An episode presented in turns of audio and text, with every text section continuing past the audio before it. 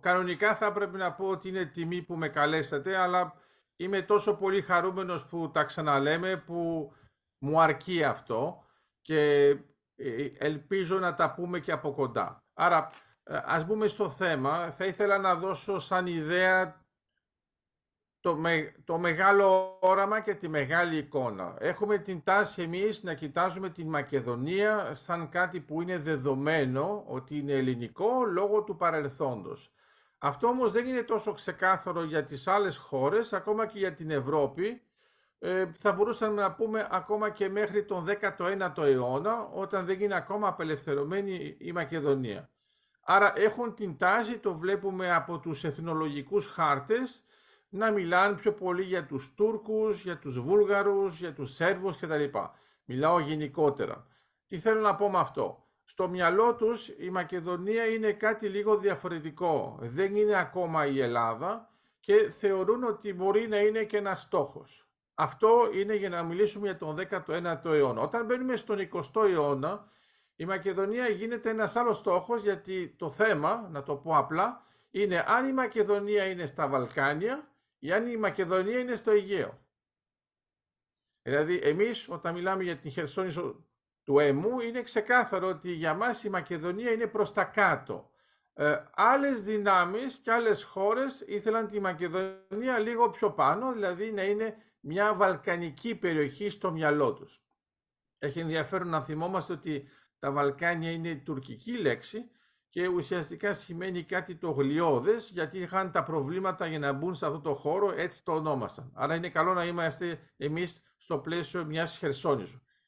Θα ήταν καλό λοιπόν να σκεφτούμε ότι ε, ο, η στόχευση της Μακεδονίας ξεκινάει από τις αρχές του εικοστού αιώνα. Η ιδέα ποια είναι. Είναι άμα μπορούσαν να μην ενσωματώσουν καθόλου την Μακεδονία στην Ελλάδα, για μερικούς θα ήταν ιδανικό. Το ίδιο ισχύει και για τη Θράκη.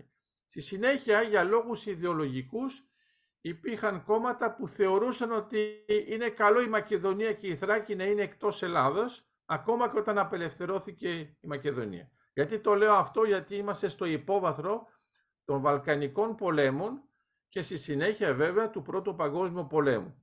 Άρα άμα το δούμε με αυτόν τον τρόπο, όταν θα περάσουμε τώρα στον Δεύτερο Παγκόσμιο Πόλεμο, πρέπει να καταλάβουμε ότι η Μακεδονία στο μυαλό τους, ένα, είναι ένας στόχος, δύο, δεν είναι απαραίτητα ελληνικός στόχος, τρία, πρέπει να ενσωματωθεί στα Βαλκάνια. Άμα έχουμε αυτό το σκεπτικό, μπορούμε να καταλάβουμε το εξής. Ο Τσώρτσιλ έλεγε ότι είναι καλό να έχουμε τη μεγάλη εικόνα.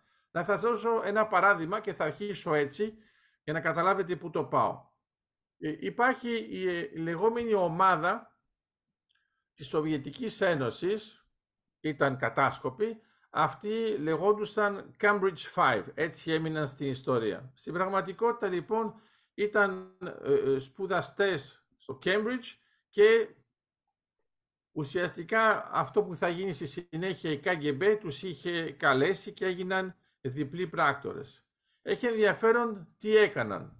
Στην πραγματικότητα όταν ο Τσώρτσιλ θα πάει στην Τεχεράνη θα πει στον Στάλιν ότι θα προωθήσει τον Τίτο παρά του Τσεσνίκ, γιατί αυτοί δεν έχουν τόσο μεγάλη απόδοση. Και αυτό βασιζόταν σε μια απλή ιδέα, γιατί όλα τα report που ερχόντουσαν στον Τσώρτσιλ στην πραγματικότητα ήταν μεταλλαγμένα από αυτήν την ομάδα. Αλλά τι έκανε αυτή η ομάδα? Α, είχε αναδείξει τον ρόλο του Τίτο και των κομμουνιστών και είχε μειώσει τον ρόλο των άλλων. Κατά συνέπεια, για να δείτε πώς γεννήθηκε ένα στρατηγικό λάθος στην περιοχή, ο Τσώρτσιλ λέει θα τους προωθήσουμε εφόσον έχουν μεγαλύτερη απόδοση και χτυπούν πιο αποτελεσματικά τους Ναζί. Έχει ενδιαφέρον να σκεφτούμε ότι αυτή η σκέψη είναι λανθασμένη και είναι τροποποιημένη από αυτό. Ο Τσώρτσιλ στο μυαλό του είναι πιο πολύ να απελευθερώσει τα Βαλκάνια. Άρα θα γίνει μια εκστρατεία αποτυχημένη στα Δωδεκάνησα. Αυτή η εκστρατεία όταν αρχίζει, είμαστε το σαράντα τρία τώρα, θα προσπαθήσει να απελευθερώσει αυτόν τον άξονα και εκείνη την εποχή δεν κοιτάζουμε καθόλου να πάμε από την άλλη πλευρά, δηλαδή από τη μάχη, Γαλλία κτλ. Γιατί το σκέφτεται αυτό ο Τσώρτσιλ? Γιατί θέλει όλες αυτές τις χώρες να έχουν ένα δημοκρατικό καθεστώς. Εκείνη την περίοδο οι Αμερικανοί δεν είναι τόσο σίγουροι ότι είναι καλή αυτή η πράξη να πάνε από τα Βαλκάνια, θεωρούν ότι είναι πολύ κοντά στη Σοβιετική Ένωση και δεν θα μπορούν να το υποστηρίξουν, άρα δεν συμμετέχουν, και επειδή είναι και της αυτοδιάθεσης των λαών δεν θέλουν να εμπλακούν, μιλάω ειδικά για τον Τσώρτσιλ, άρα ουσιαστικά ο Τσώρτσιλ θα μιλήσει με τον Στάλιν θεωρώντας ότι ε, ο Ρούσβελτ δεν είναι έτοιμος να ακούσει τέτοια πράγματα. Αυτό που γίνεται είναι ότι η εκστρατεία στα Δωδεκάνησα θα είναι μια μεγάλη ήττα για τους Άγγλους και μια μεγάλη νίκη για τους Ναζί. Άρα στην Τεχεράνη θα αποφασιστεί ότι τελικά δεν μπορεί να περάσουν από εδώ, κατά συνέπεια αλλάζουν εντελώς το πλαίσιο της σκέψης τους, και αυτό θα μας οδηγήσει στη συνάντηση που θα γίνει στο Κεμπέκ. Στο Κεμπέκ έχουμε δύο συναντήσεις. Η πρώτη για την οποία μιλάω είναι η Quadrant. Εκεί πέρα θα έχουν μια συμφωνία οι χώρες που είναι συμμαχικές για το πώς μπορούν να συμπεριφερθούν έτσι ώστε να πάνε τα πράγματα καλύτερα από ό,τι είχαν προβλέψει. Έχει ενδιαφέρον γιατί σε εκείνη την περίπτωση και σε εκείνη τη συνάντηση μιλάνε ήδη για την Παλαιστίνη. Και λένε ότι ε, επειδή έχουν προβλήματα οι Άγγλοι θα πρέπει να το κοιτάξουν με έναν τρόπο διαφορετικό. Άρα όταν μετά καταλήγουμε να πάμε στη συνάντηση Ντόμπερντον Όξ, εκεί πέρα θα έχουμε τους ειδικούς που θα συνεδριάσουν για να δουν μάλιστα πράγματα που θα μείνουν. Τότε γεννιέται η έννοια της Γενικής Συνέλευσης, η, μιλάω τώρα για τα Ηνωμένα Έθνια, θα είναι το Συμβούλιο Ασφαλείας και θα είναι ακόμα και το Διεθνές Δικαστήριο της Χάγης. Εκεί τα σκέφτονται. Αυτά θα μας οδηγήσουν στη δεύτερη συνάντηση στο Κεμπέκ, η οποία θα προετοιμάσει τη συνάντηση της Μόσχας. Η συνάντηση της Μόσχας είναι αυτή που θα είναι καθοριστική, γιατί αυτό που ξέρουμε, μιλάω για τη Μόσχα, δεν μιλάω ακόμα για την Γιάλτα, είμαστε ακόμα το σαράντα τέσσερα. Η συνάντηση της Μόσχας είναι εκεί που θα έχουμε ε, τον καθορισμό από τις ζώνες επιρροών. Και εδώ μπαίνει ένα θέμα που έχει σχέση άμεσα με τη Μακεδονία. Στο πλαίσιο που δίνουν τα ποσοστά, ο Τσώρτσιλ και ο Στάλιν συμφωνούν ότι για την Ουγγαρία και για την ε, Ιουγκοσλαβία θα είναι πενήντα πενήντα. Η επιρροή της Δύσης και των Σοβιετικών. Για την Ελλάδα αποφασίζουν, και εδώ είναι, αν θέλετε, το balance, είναι ότι επειδή παρατάει τα Βαλκάνια ο Τσώρτσιλ, λέει τουλάχιστον για την Ελλάδα να είναι ενενήντα τοις εκατό για το Ηνωμένο Βασίλειο και δέκα τοις εκατό μόνο για τη Σοβιετική Ένωση. Έχει ενδιαφέρον γιατί, γιατί αυτό γίνεται αντίστροφα ουσιαστικά με τη Ρουμανία. Η Ρουμανία θα είναι δέκα τοις εκατό με αγγλική επιρροή και ενενήντα τοις εκατό με σοβιετική. Και γίνεται κάτι το ανάλογο, ένα ενδιάμεσο, με την Βουλγαρία που θα είναι είκοσι πέντε εβδομήντα πέντε. Τι καταλαβαίνουμε? Η Μακεδονία βρίσκεται στα σύνορα με την Ιουγκοσλαβία. Η Ιουγκοσλαβία λοιπόν, επειδή είναι σε ένα πλαίσιο πενήντα πενήντα, στην πραγματικότητα ο Στάλιν θέλει να το ενισχύσει. Από τη στιγμή λοιπόν που έχει λανθασμένη εικόνα ο Τσώρτσιλ, τι γίνεται? Αυτή η γραμμή αντιπαράθεσης έχει την τάση να γίνεται και μια γραμμή ιδεολογική και μάλιστα και εθνική. Σημαίνει τι πρακτικά για τη Μακεδονία? Η Μακεδονία έπρεπε να προστατεύσει όχι μόνο την ελληνικότητά της, αλλά στρατηγικά τα δεδομένα της εποχής. Άρα άμα το ενσωματώσουμε μέσα σε κάτι που προετοιμάζει τον ψυχρό πόλεμο που επίσημα θα εμφανιστεί μόνο μετά τη Γιάλτα, στην πραγματικότητα έχουμε ήδη αυτή την αντιπαράθεση που γεννιέται ήδη από το σαράντα τρία. Άρα αυτή η αντιπαράθεση που θα είναι και αντιπαράθεση και στρατιωτική και ιδεολογική και εθνική θα βρεθεί και στη Μακεδονία. Ποια είναι η ιδέα?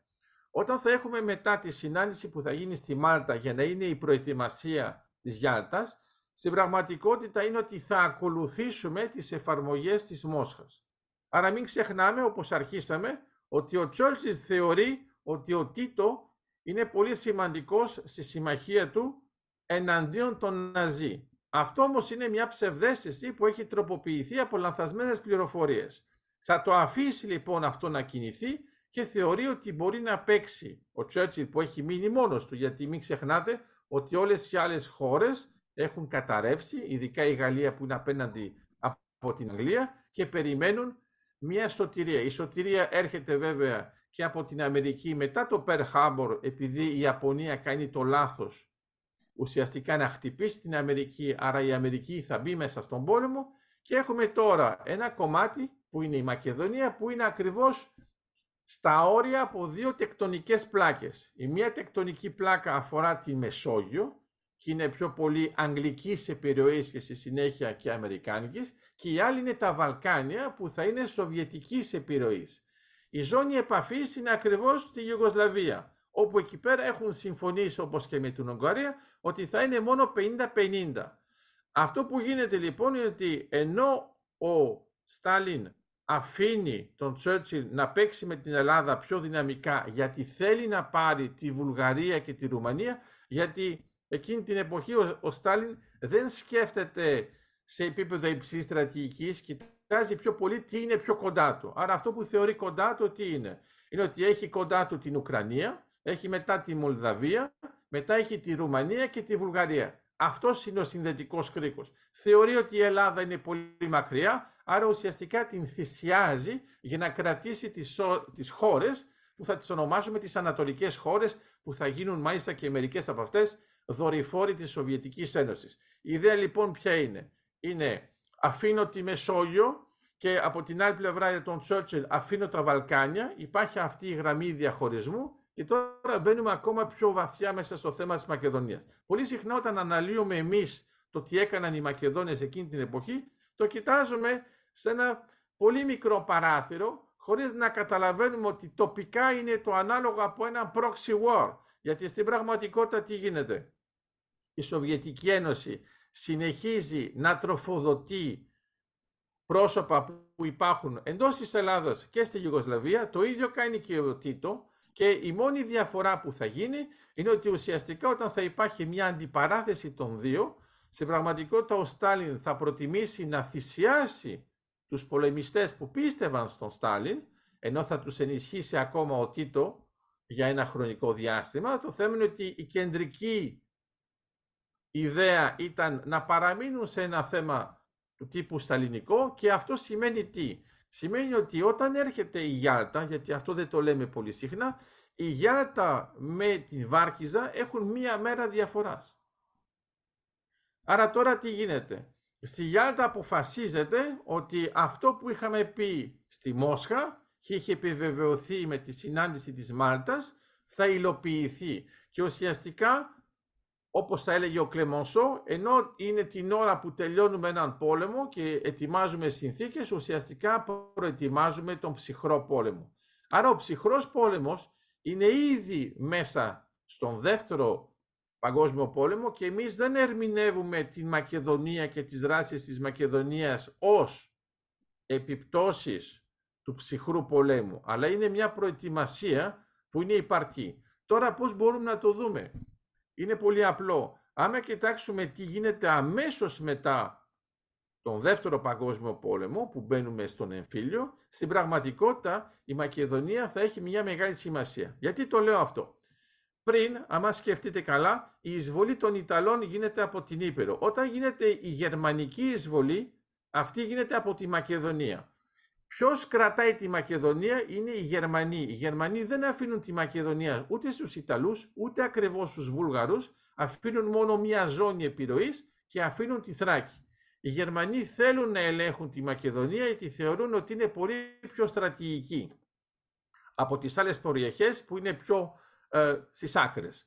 Άρα αυτό έχει σημασία, γιατί ξέρουμε ότι π.χ. οι Γερμανοί ήθελαν να ελέγχουν και την Κρήτη, αλλά την Κρήτη δεν ήθελαν να την ελέγχουν με τον ίδιο τρόπο. Την έλεγχαν για να μην έχουν τροφοδότηση οι σύμμαχοι από το πετρέλαιο που βρισκόταν στην πραγματικότητα στη Ρουμανία, και φοβόντουσαν οι Γερμανοί ότι άμα οι σύμμαχοι χτυπήσουν τη Ρουμανία δεν θα έχουν πια τροφοδότηση για να κάνουν την επίθεσή τους στη Σοβιετική Ένωση. Άρα ήταν πιο πολύ ένα backup.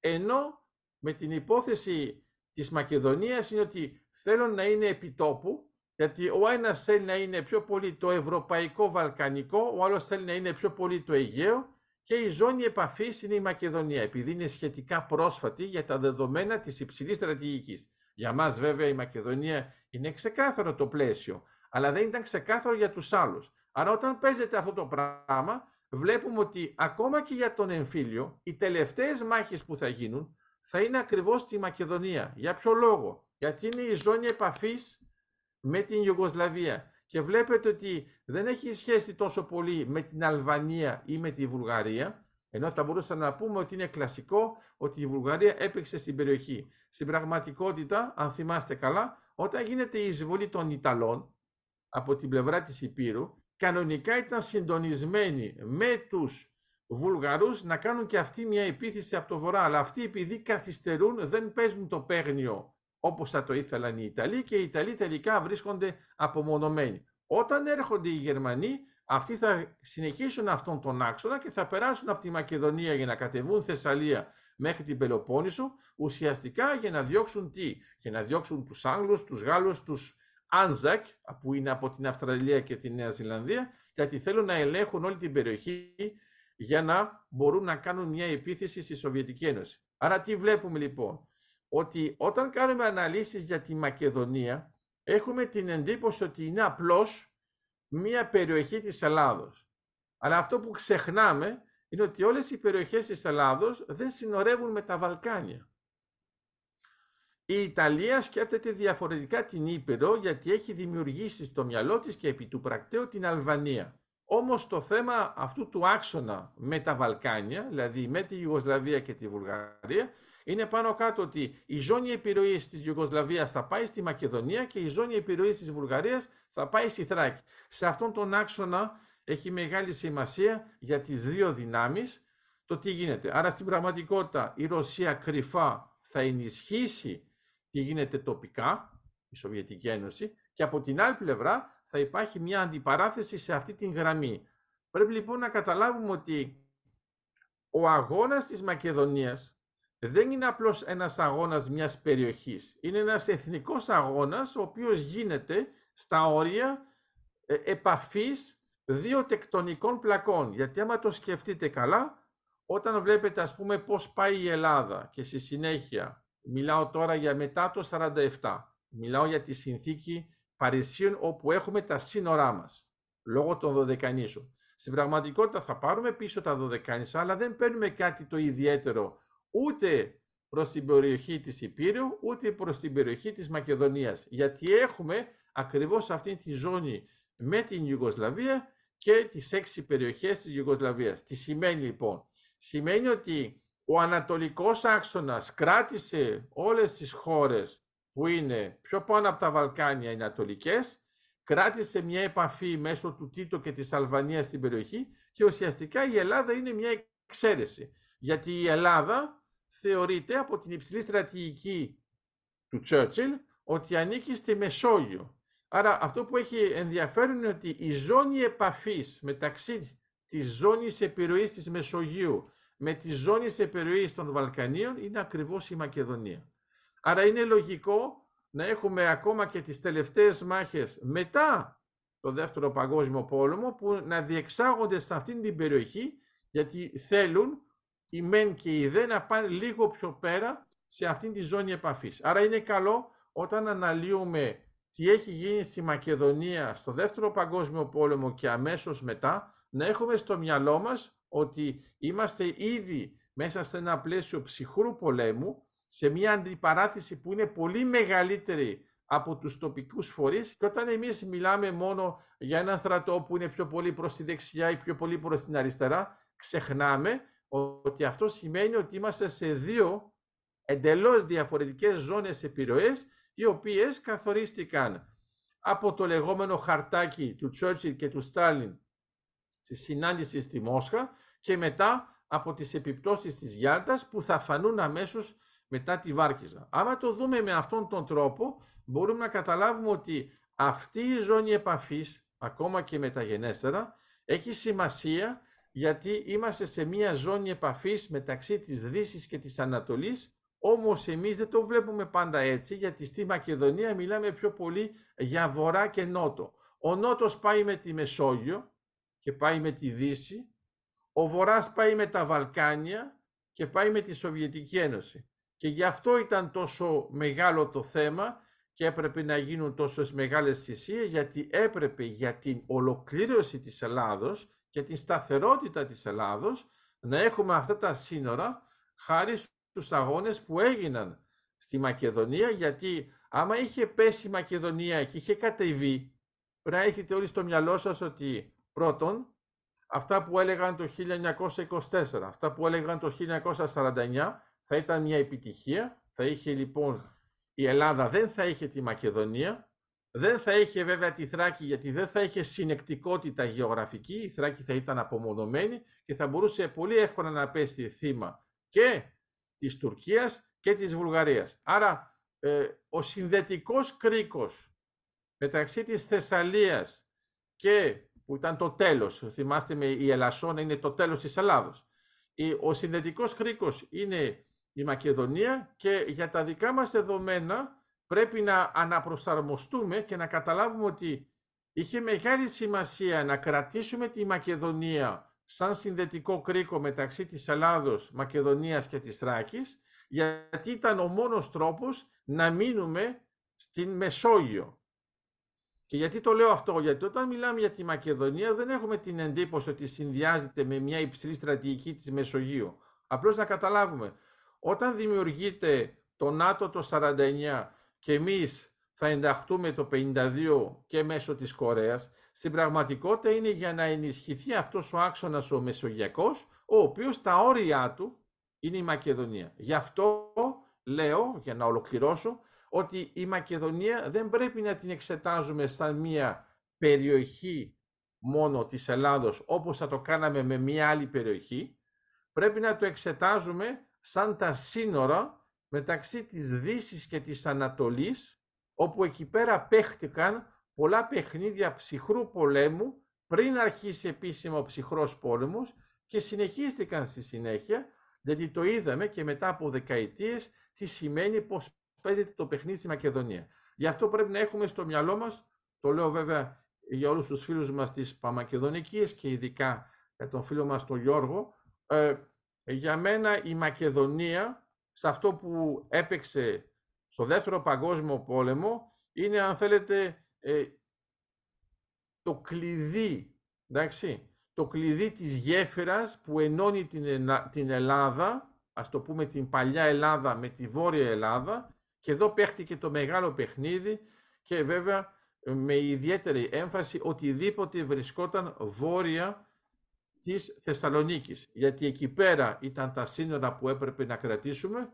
Αν θέλετε να το πω πιο ξεκάθαρα, εκεί πέρα ήταν οι Θερμοπύλες, αλλά πριν δεν ξέραμε ότι ήταν Θερμοπύλες, γιατί ήταν πολύ πρόσφατα σύνορα. Γιατί άμα σκεφτούμε ότι είναι περιοχή που είναι απελευθερωμένη μόνο μετά τους Βαλκανικούς αγώνες και θα παιχτεί ένα ολόκληρο παιχνίδι εντός του Δεύτερου Παγκόσμιου Πολέμου, καταλαβαίνουμε ότι ήταν πολλά, πολύ ρευστή, πολύ νοπά όλα αυτά και έπρεπε να το σταθεροποιήσουμε. Είναι λοιπόν μόνο μετά το σαράντα επτά που μπορούμε να πούμε ότι καταφέραμε να αναδείξουμε ότι όντως είναι χάρη στην Μακεδονία που σώσαμε όλη την Βόρεια Ελλάδα. Αυτό ήθελα να σας πω για τη Μακεδονία εκείνη την εποχή και να της το χρωστάμε και γι' αυτό είναι καλό όταν έχουμε ε, τις είκοσι έξι Οκτωβρίου να θυμόμαστε ότι δεν είναι μόνο το θέμα της απελευθέρωσης που έχουμε στο μυαλό μας, είναι οι επιπτώσεις εντός του ψυχρού πολέμου.